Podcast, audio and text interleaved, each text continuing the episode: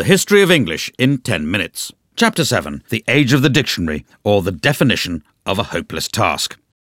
With English expanding in all directions, along came a new breed of men called lexicographers who wanted to put an end to this anarchy, a word they defined as what happens when people spell words slightly differently from each other. One of the greatest was Dr. Johnson, whose Dictionary of the English Language took him nine years to write. It was 18 inches tall and contained 42,773 entries, meaning that even if you couldn't read, it was still pretty useful if you wanted to reach a high shelf.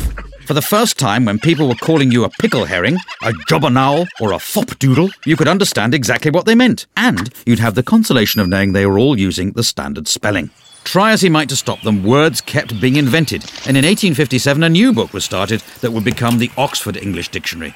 It took another 70 years to be finished after the first editor resigned to be an archbishop. The second died of TB, and the third was so boring that half his volunteers quit, and one of them ended up in an asylum.